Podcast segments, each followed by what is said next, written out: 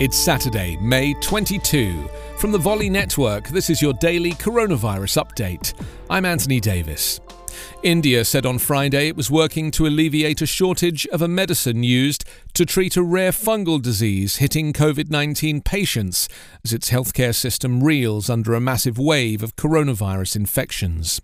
Cases of mucormycosis or black fungus, a potentially serious condition that causes blurred or double vision, chest pain, and breathing difficulties, has surged in India, mostly among COVID 19 patients. At least 7,250 such cases have been found across the country as of May 19, local media reported. With mucormycosis cases rising, India's health ministry said it was looking for more companies to produce the antifungal drug amphotericin B used to treat it and also increase imports of the medication.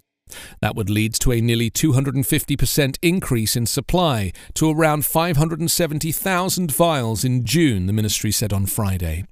Some Indian states like Maharashtra, home to the financial capital Mumbai, said they were running low on the drug as black fungus cases spiked and had asked federal authorities to provide more. Meanwhile, Colombia has barred non resident arrivals from India through the end of June in an effort to prevent the spread of COVID 19 and the variant B1617, the health ministry said yesterday.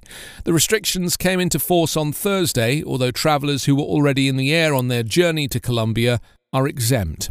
The variant's potentially higher rates of transmission motivated Colombia's decision, the ministry said in a statement.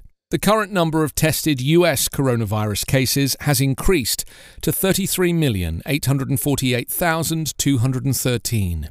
603,073 people have died. Coronavirus Update is part of the Volley Network. Find us online at coronapodcast.org.